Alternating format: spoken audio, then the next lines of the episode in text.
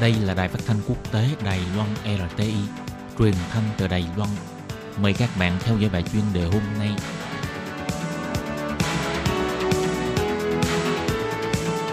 Thúy Anh xin kính chào quý vị và các bạn. Chào mừng các bạn cùng đến với bài chuyên đề ngày hôm nay. Chuyên đề hôm nay có chủ đề là Âu Mỹ lên tiếng sẽ chế tài đối với Belarus. E rằng tiếng sấm thì to, nhưng mưa thì nhỏ. Và sau đây mời các bạn cùng lắng nghe nội dung chi tiết của bài chuyên đề ngày hôm nay.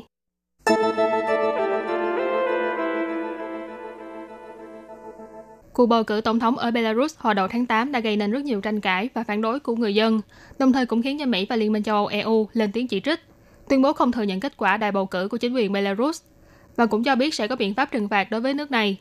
Tuy nhiên có phân tích chỉ ra, Âu Mỹ tuyên bố chế tài đối với Belarus e rằng tiếng sấm thì to nhưng mưa thì rất nhỏ, có lẽ sẽ không gây ảnh hưởng thực tế gì đối với tình hình ở Belarus. Ngày 9 tháng 8, Belarus tổ chức đại bầu cử tổng thống.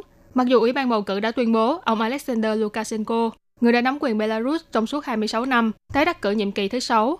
Thế nhưng phe phản đối cho rằng việc kiểm kê phiếu bầu có gian lận, từ chối chấp nhận kết quả bầu cử này và cũng tạo nên làn sóng biểu tình quy mô lớn kéo dài suốt một tháng qua. Đứng trước những âm thanh phản đối này, chính quyền của ông Lukashenko không những tăng cường kiểm soát biên giới, mà còn ra tay trấn áp bạo lực đối với những người biểu tình, bắt giữ gần 7.000 người. Mặc dù những người này sau đó được thả ra, nhưng cũng có thông tin cho biết họ đa số đều từng bị hành hạ trong lúc bị bắt giữ. Bên cạnh đó, người đứng đầu của phe phản đối cũng lần lượt bị bắt, hoặc là bị bắt giam hoặc là bị trục xuất khỏi Belarus.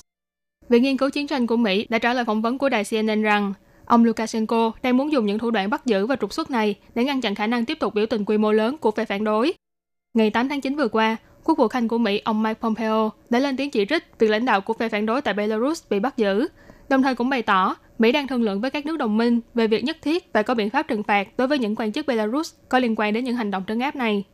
Các quốc gia trong khối EU cũng phê phán hành động bức hại phe phản đối của chính quyền ông Lukashenko và cho biết sẽ thực hiện chế tài. Tuy nhiên, tính đến thời điểm hiện tại, chỉ có các quốc gia Baltic đã đưa ra lệnh cấm du lịch đối với ông Lukashenko và 29 quan chức của Belarus, còn danh sách trừng phạt của EU thì vẫn chưa công bố. Phóng viên lâu năm tại đài CNN, ông Tim Lister phân tích, những biện pháp trừng phạt này căn bản là không thể nào lay động được chính quyền của Belarus. Chính phủ của ông Lukashenko đã nắm quyền suốt hơn 20 năm, đã sớm kiểm soát và tiêu diệt những tiếng nói trái chiều.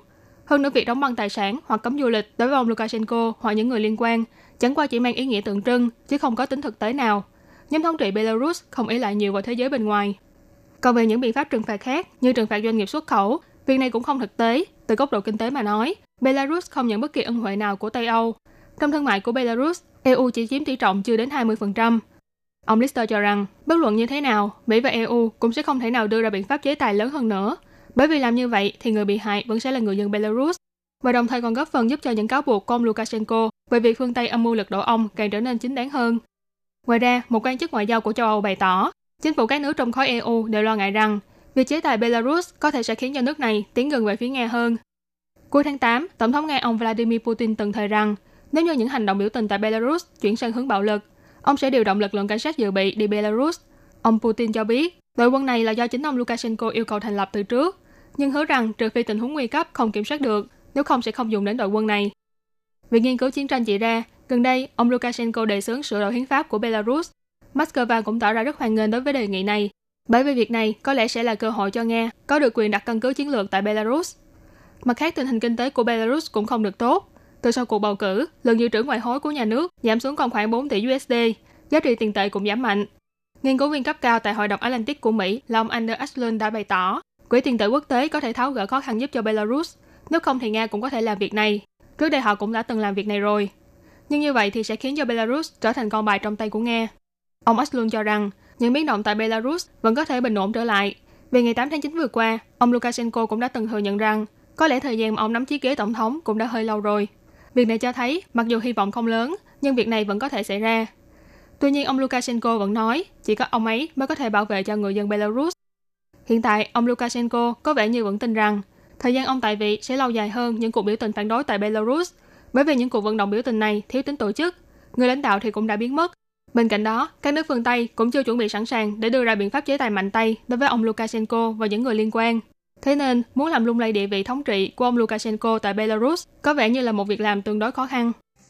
Các bạn thân mến, vừa rồi là bài chuyên đề ngày hôm nay do Thúy Anh biên tập và thực hiện.